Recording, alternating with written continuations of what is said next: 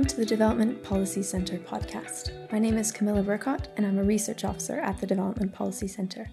In this podcast, recorded during the State of the Pacific 2016 conference, hosted by the State Society and Governance in Melanesia program at the Australian National University, I'm interviewing Evelyn Sapp.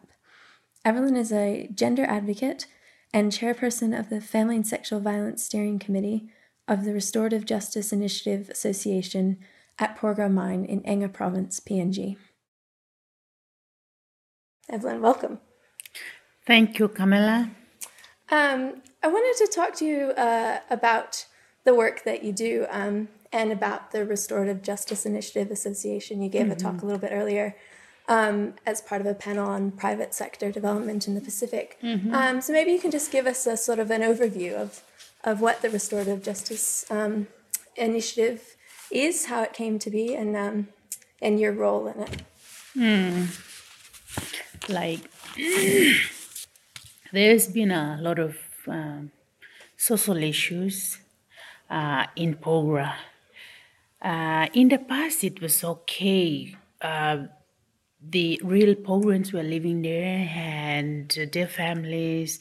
We got traditional laws that abided them, and it was more trouble free.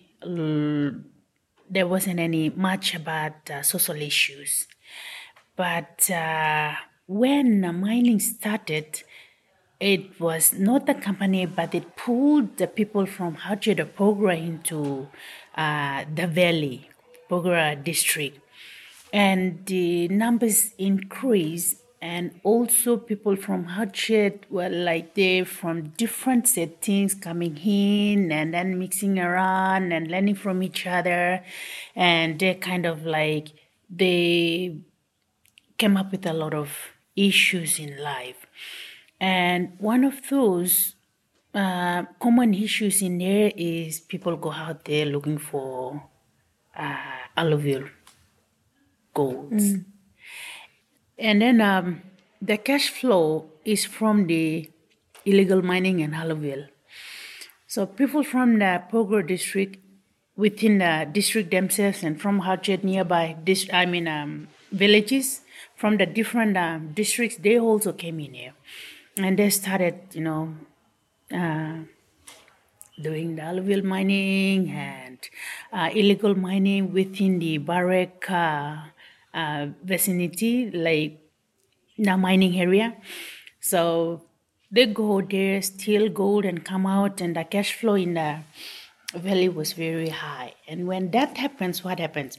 Like when there's a lot of money, there's a lot of social issues. Like one goes out there, drink, drink, drink. They take their money straight to the beer club, or other and then they drink drink and then they go out. Another uh, you see these days uh, money like women will come there and young girls and even married and they they are living on money now. So it's like you know and then they go out and family sexual violence issues cause there. And also uh, cross-cutting issues like you know HIV AIDS and other uh, health issues are also like you know part of this mm. uh, when the cash flow is out.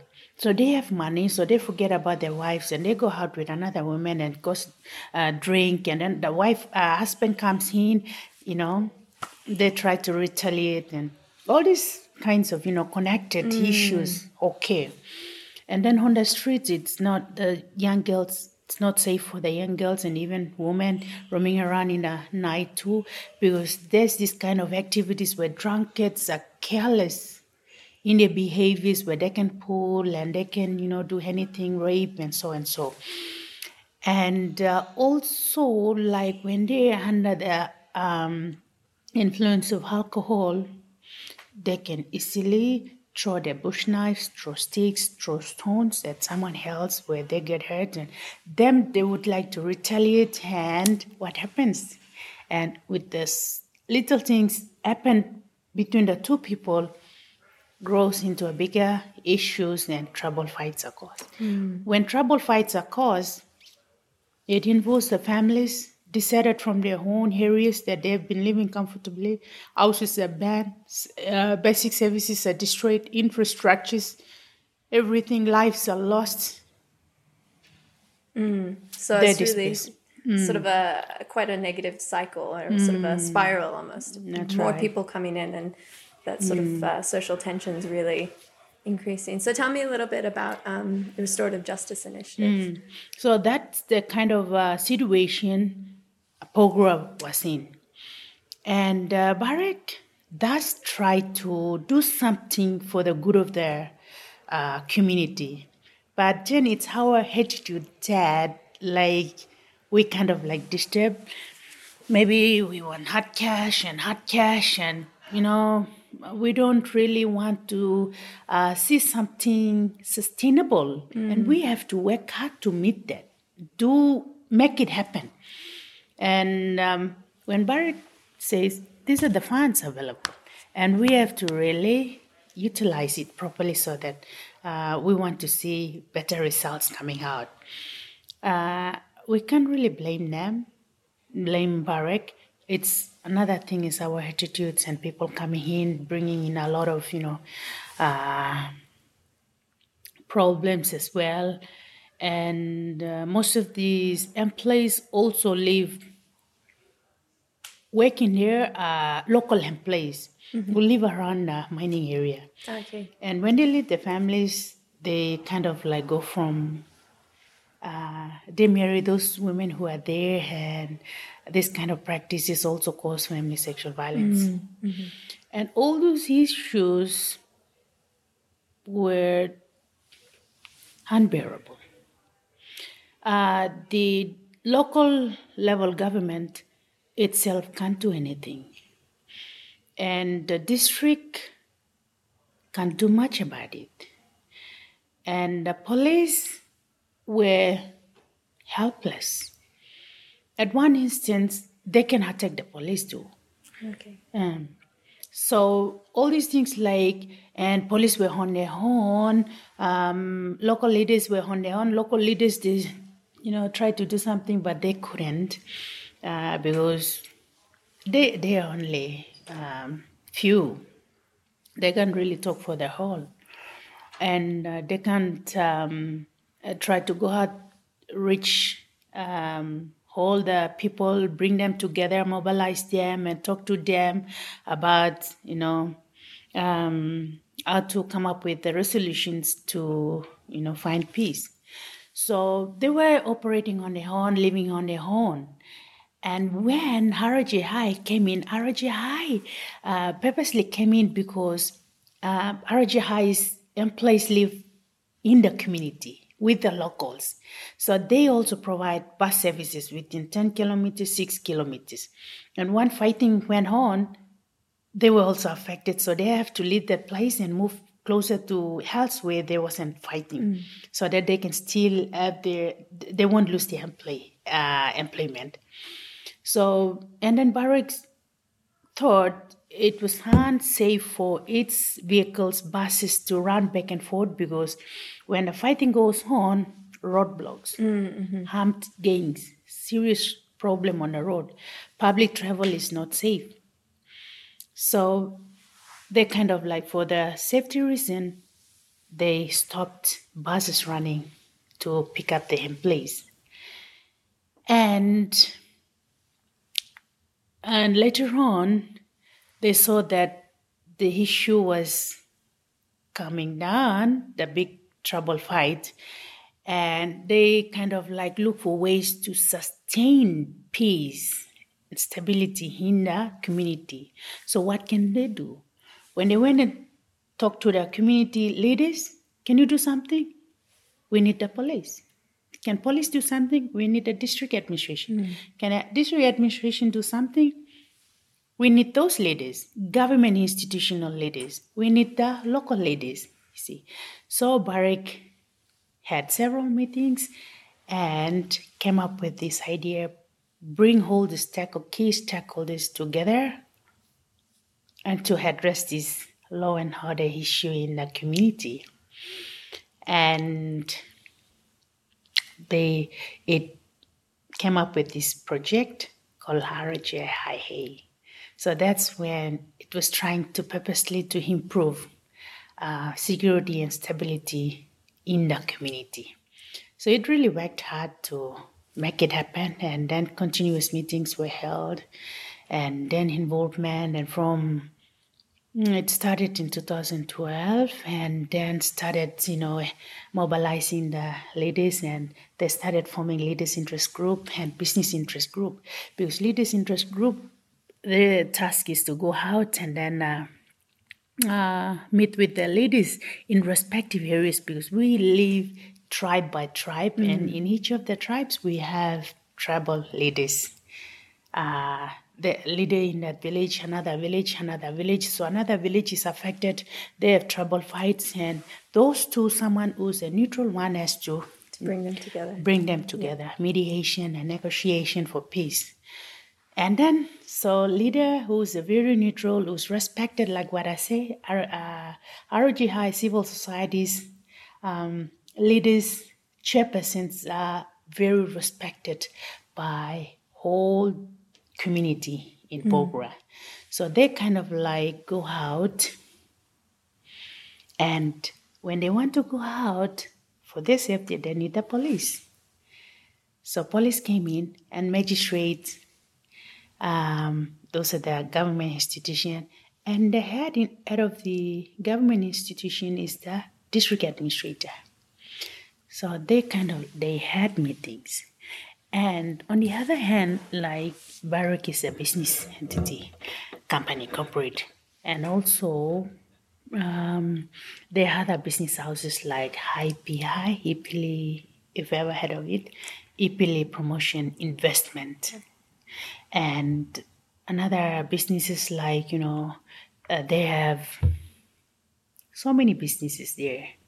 All sales and retail stores and so those ones when fighting goes on it they'll be affected. Mm-hmm. you see? Yeah. And so they uh, RJI came up with another um, civil society group which is business interest group. So business interest group leaders leader has to go out and meet with the leaders of respective business houses. Okay. And then bring them together. What can we do when this happen? So there's the main road from Barrick down to the highway, main highway, all the way to Lae.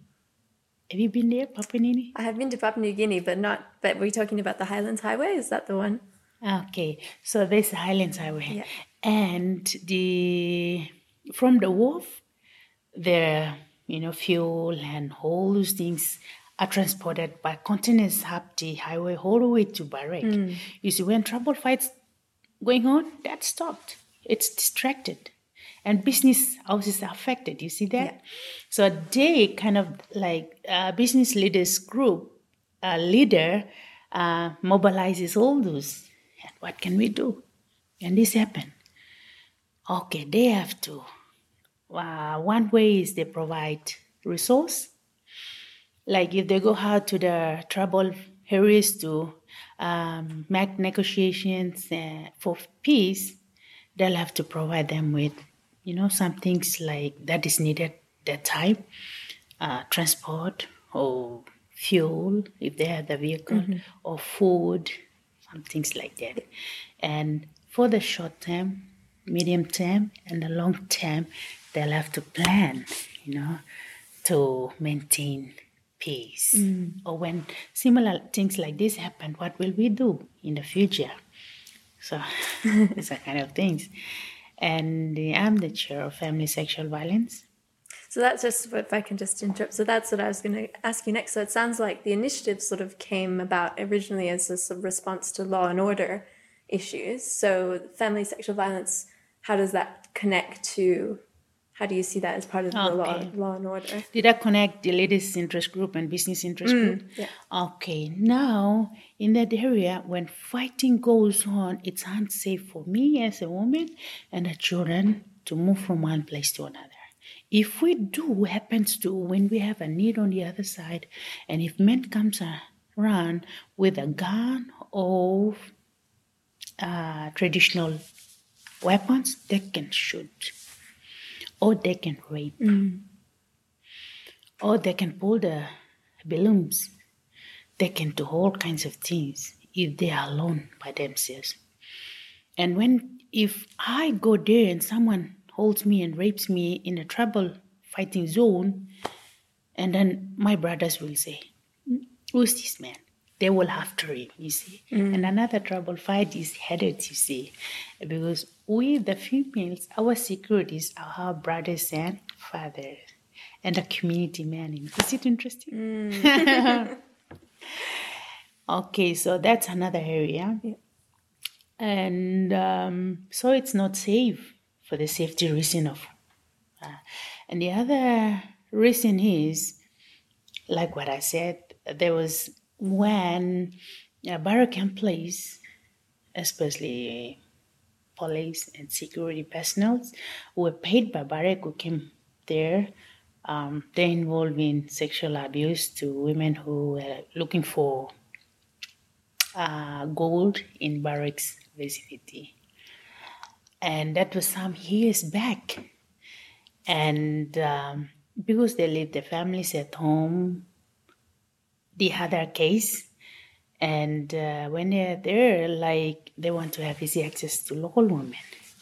And so uh, abuse went on. And this is sort of abuses, that's another uh, type, another case. And then when land, uh, landowners like they kind of, uh, when they get their land loyalties, it's in it's men's society. The man is the tower, and women doesn't have much to say in every decision making. You understand me? hmm I do. Yeah, I'm following. And so when they get the land loyalty benefits, land loyalty is paid direct to them in a check, cash. So when they grab it, it's a man who gets the check first. So they go out, they go straight to the beer club, or they go out of the province, take another woman with them, and it's finished. When they come home, the woman waits, money, and children, no food, cause trouble fight. I mean, uh, family Family, yeah. problem, family, yeah. domestic. And so, so many of these cases. So, like especially the landowners and even the cash flow, like illegal miners, because of high cash flows, they one of the areas that they spend money mostly is on beer and women. Yeah. So women wants to survive and some some many reasons. So and then the locals and everyone uh, says it's because of the mining activity. Otherwise, in the past, we have never experienced this. You see, they kind of blame and you know all these activities. So Barrick has to do something, and it uh, came up with this restorative initiative, and also to address this issue of family sexual violence uh, and also to empower women.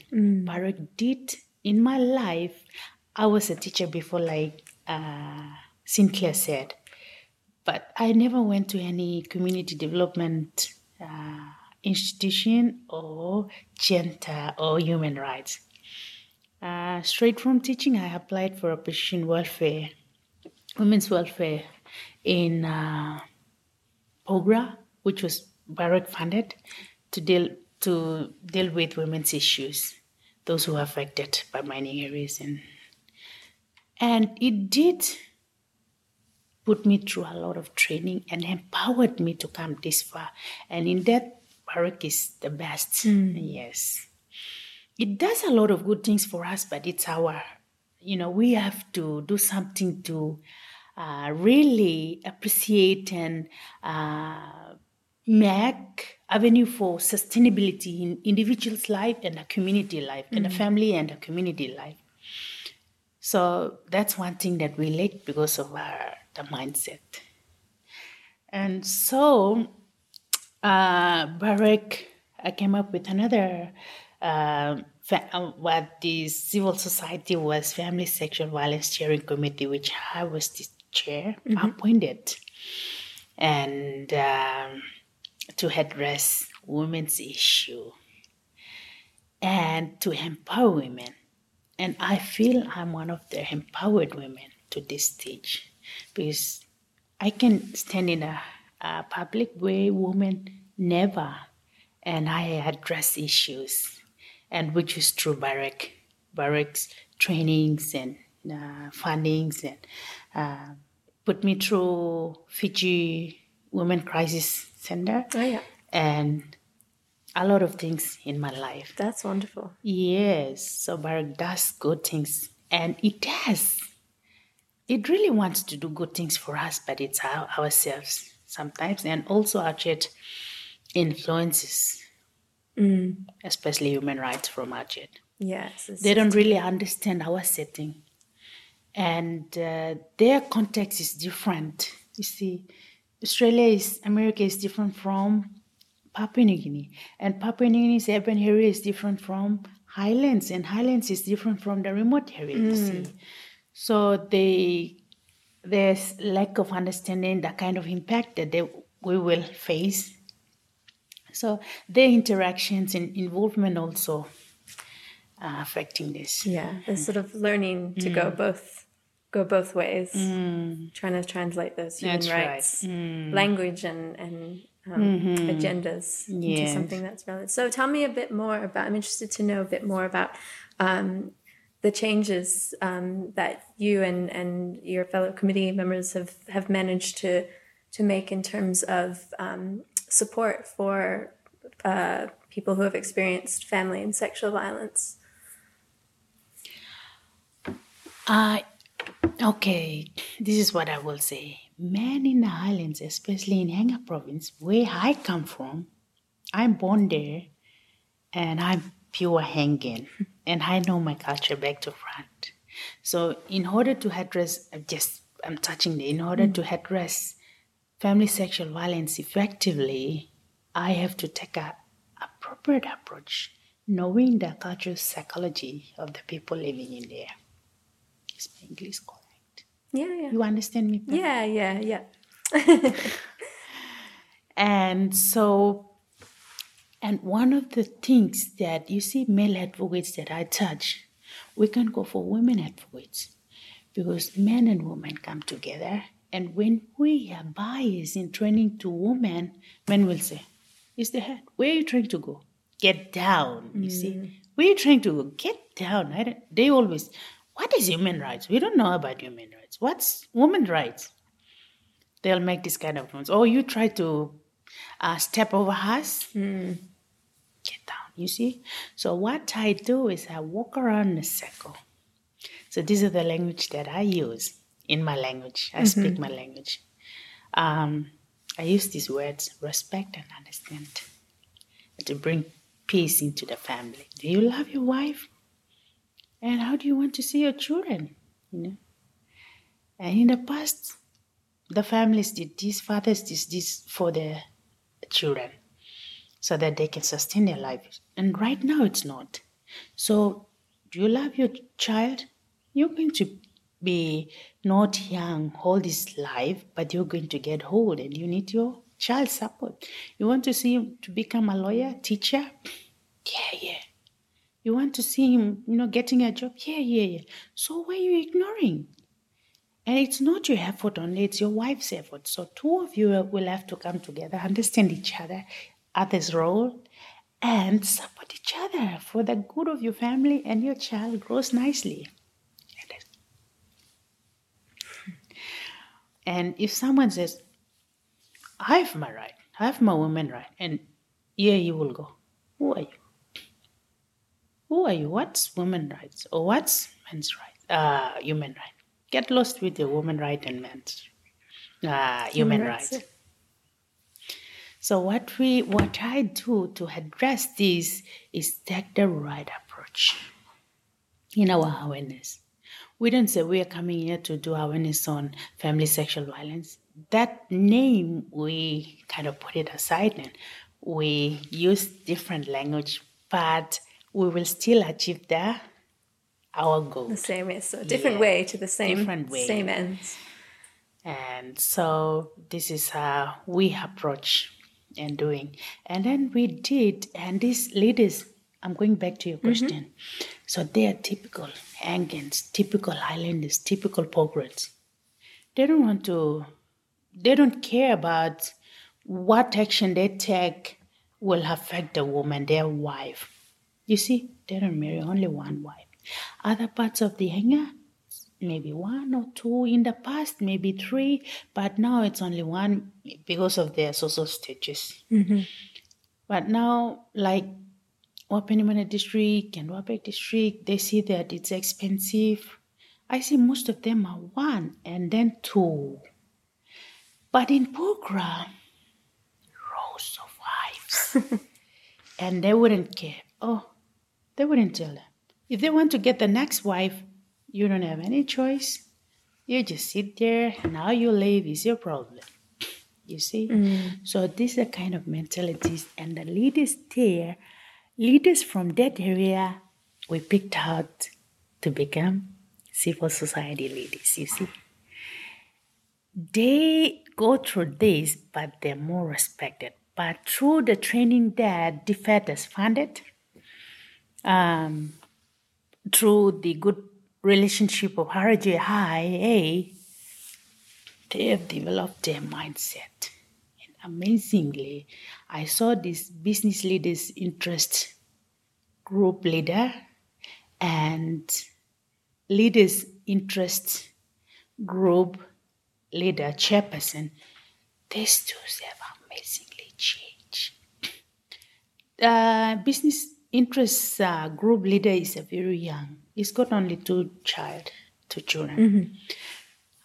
In Pogra, when you go, no man will ever touch their child or um, hug or hold their babies.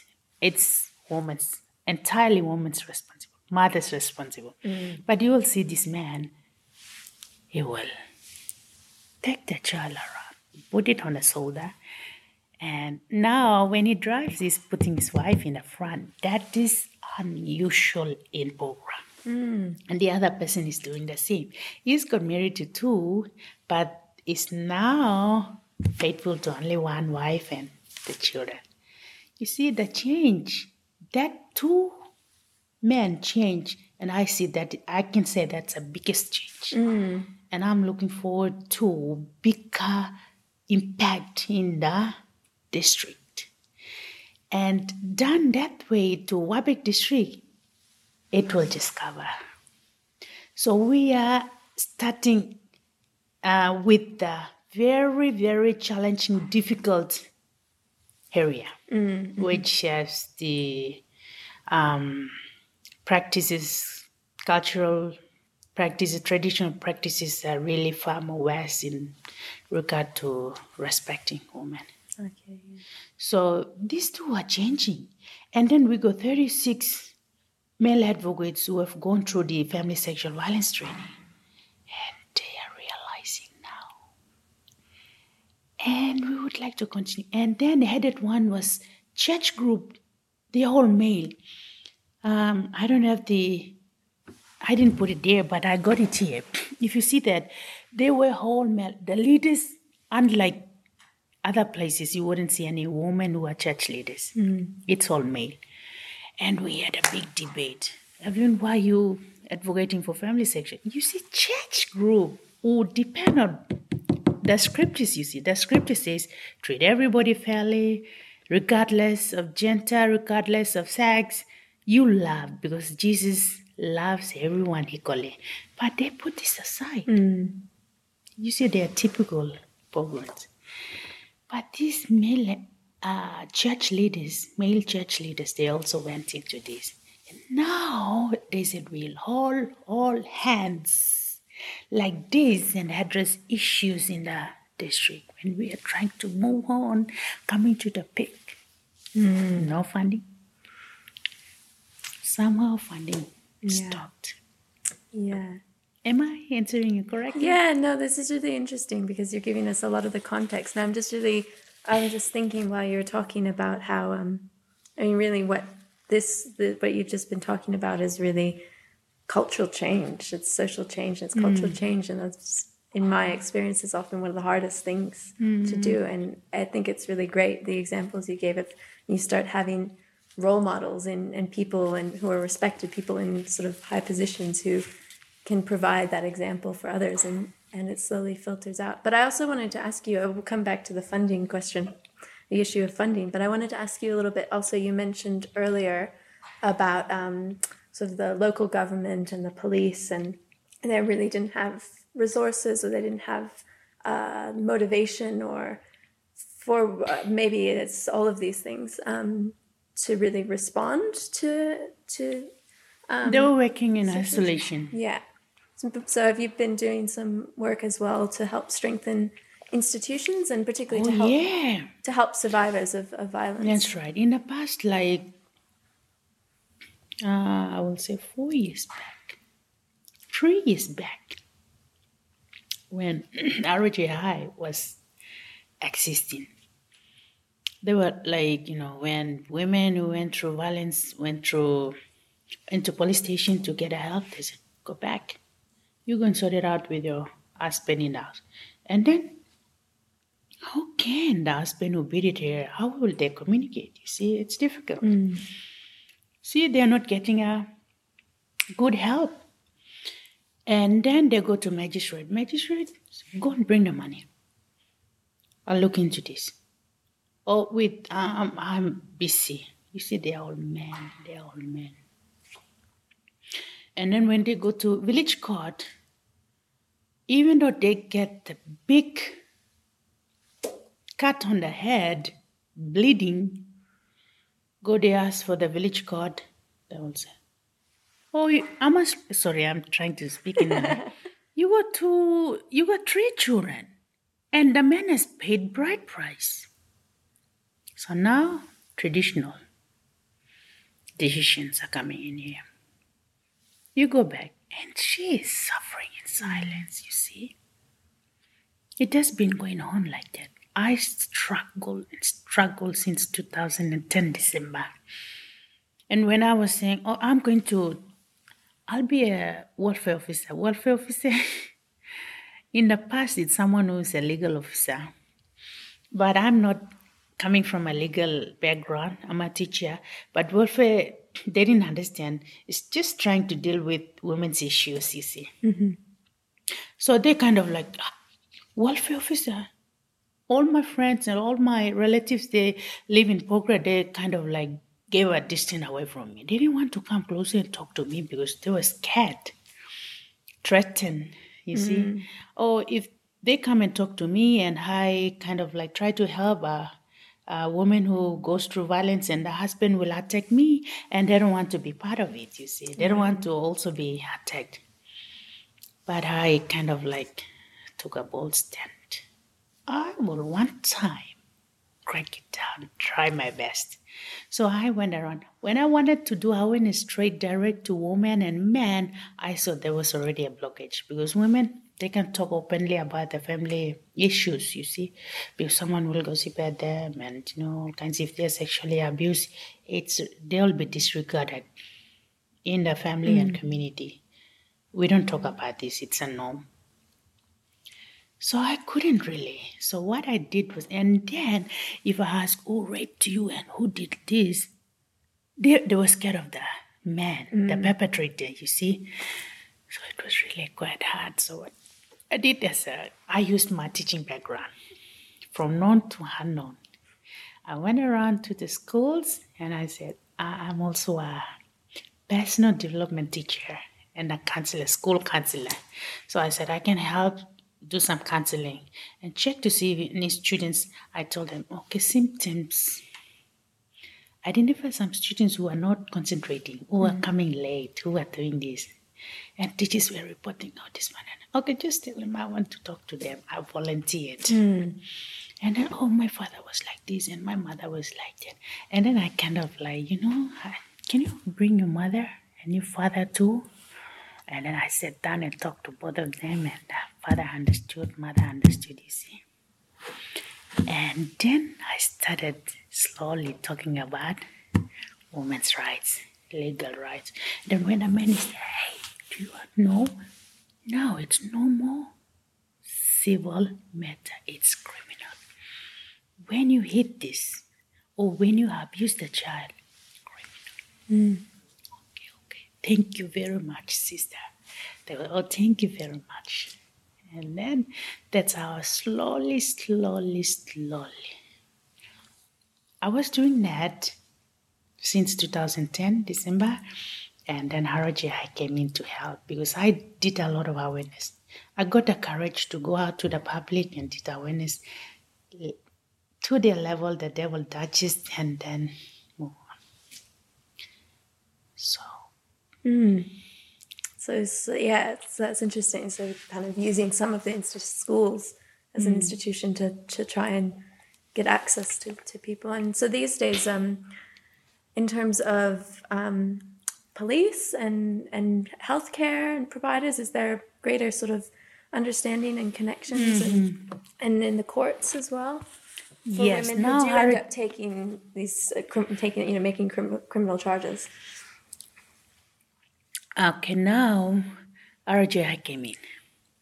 So RJI is now working with the ladies of institution. So police station commander is the first contact, and then senior line, and then magistrate, district magistrate, and the senior clerk, and then the health uh, CO, and then the village court chairperson of the OMS operations make him that's what we call in uh, Papua New Guinea. Okay. So those ladies brought together, and then RJI will have meetings our weekend and strategize plans, and then they will, you know, kind of like, oh, okay, we did that, and then I go there and voice for women. Mm-hmm. I'm the only one woman. The other women invited, but they're scared to address this.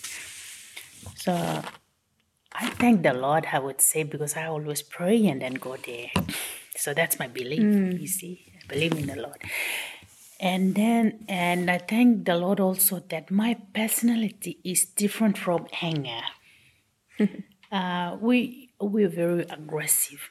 Anything if I talk to you, like as if um, you cause a serious problem to me, we kind of like our approach is at the aggressive level just any normal talks too. Mm.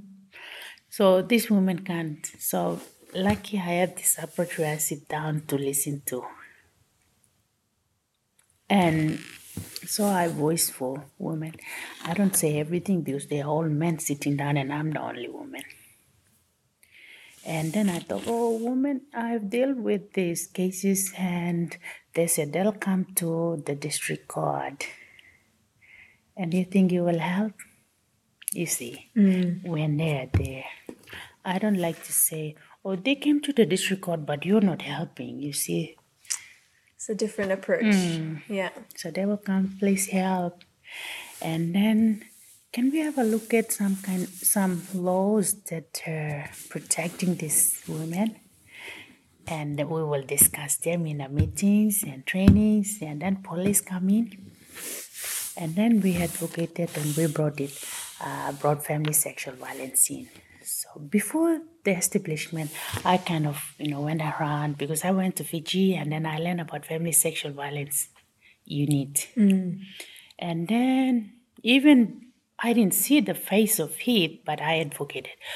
Okay, be careful because family sexual violence unit police it's going to be on its own. It's more on human rights uh, approach and addressing uh, women's issues. So it's going to be at the lowest change. I'm washing my hands. I'm helping you to head for weight. My brothers, my uncles. Oh, that's good. You are really helping us. So they kind of like folded their hands because in the past they kind of go like this and you know throw their legs mm. hands. And so that's how we advocated, and then police here you know, started developing. Oh, okay, we should have done that, but we did this. And then from the head down to the next level, down to the base level. Mm. Magistrates now referral. uh, pathways. Oh, that's really Yeah. good. So when family sexual violence unit was set there, we got four staff there, and one of them is a female, which I went and brought her to come and hear about human rights, and then she came around, and then Barrick s- sponsored her to Fiji. So she is the prosecutor. Oh, fabulous. That's great. So she prosecutes all the family sexual violence cases, take them down to the magistrate. Magistrate is now good because we have in Papua New Guinea the head of the whole the magistrate district magistrate is a woman now. So they're scared that we might report. So some of those, you know, tactics are played there. Mm. So now Bora district magistrate is very helpful to women. And we have got OIC, officer in charge of family service unit. If any woman is abused and is a man to man in their own, you know, mm-hmm. Attitudes and behaviors, he just talked them. The very difficult, hardest man to handle was handled by him. And the rest of them, oh, this police unit is a new unit and it's going to delight. There's change happening now. Big change. Mm. It has never been like that. We really want to continue and have a big impact. Mm. You see? And referral pathways now in a more coordinated manner, you see? And and then taken to family support center where um, they need to get medical health reports if they're sexually abused or so. That is the one that was to be set, and when the funding stopped. So now in Porgera, the most remotest part, most women know the human rights. Then the ones that are supposed to know first, like Wabag Town and Wapenamanda, and you know. So it's very interesting. Mm. So that's so yeah. So overall, it's really a it's really a positive story. It sounds like a mm. really am, am- quite amazing change from how mm. things were both institutionally and and as you say, without you didn't have these referral pathways and these services the really past, no. But now it's really it's really moving up. But um, I guess that's this is the issue, as you mentioned that the, now the funding is a problem. Hmm. So the funding is stopped now from Barrick. Yeah, hmm. I don't know what's the reason. Hmm. Barrick is al- also sold its shares to another Chinese company. 95%, that's what I heard. Oh wow. So recently took over. Management has changed. Not, I'm not really sure. I can't talk much Yeah. about this. Uh, all I can say is the funding stopped, and we are like this. It's almost a year now. In that period, we should have. And I hear like no, it's law and order problem is trying to creep in, mm, which is not a good story. That's worrying, yeah. Especially if you've done so much to improve the situation. It's I want to see it continue going up and not and not. So what I'm back. doing now, I've formed this. Um, I'm I founded this uh, Voice for Young Women Association. So at least there's no funding, but voluntarily, willingly, I'm advocating for family sexual violence, gender issues, and then I'm going back to the rural areas. Sorry, excuse me. And we um, look for ways to sustain the women. The two programs now are running parallel. Agriculture, they plant their cash crops, sell them, get the money, sustain themselves, and then human rights. If men comes around and say, "Okay, give me all the money," you have to know your human rights, legal rights, and then. But I tell them just manage it so that you don't cause any additional problem or. And then that's I'm doing that. So it's like all over Enga province. We I got women from all over Enga province. That's wonderful. Well, Evelyn, I have kept you much longer than I intended, so I perhaps we'll wrap it up there. But I hope, um, uh, first of all, thank you very much for sharing the story. It's really a, mm-hmm. a good story and a, an encouraging story. And we know that family and sexual violence is a huge problem across PNG and and around extractive industry. So I hope mm. that this positive story can um, in, inspire some others, and I hope that uh, we we can maybe there's uh, someone out there listening who may be able to help you with um, the funding because that's always a perpetual perpetual issue. Um, but I want to thank you very much. Thank you very much, Camilla. You have been listening to a podcast from the Development Policy Centre. For more information on our work, visit our website at devpolicy.anu.edu.au. To join the conversation on Australian aid, Papua New Guinea and the Pacific, and global development policy, visit our blog at devpolicy.org. At the blog, you can also sign up to our newsletter for all the latest updates or connect with us on social media. Thanks for listening.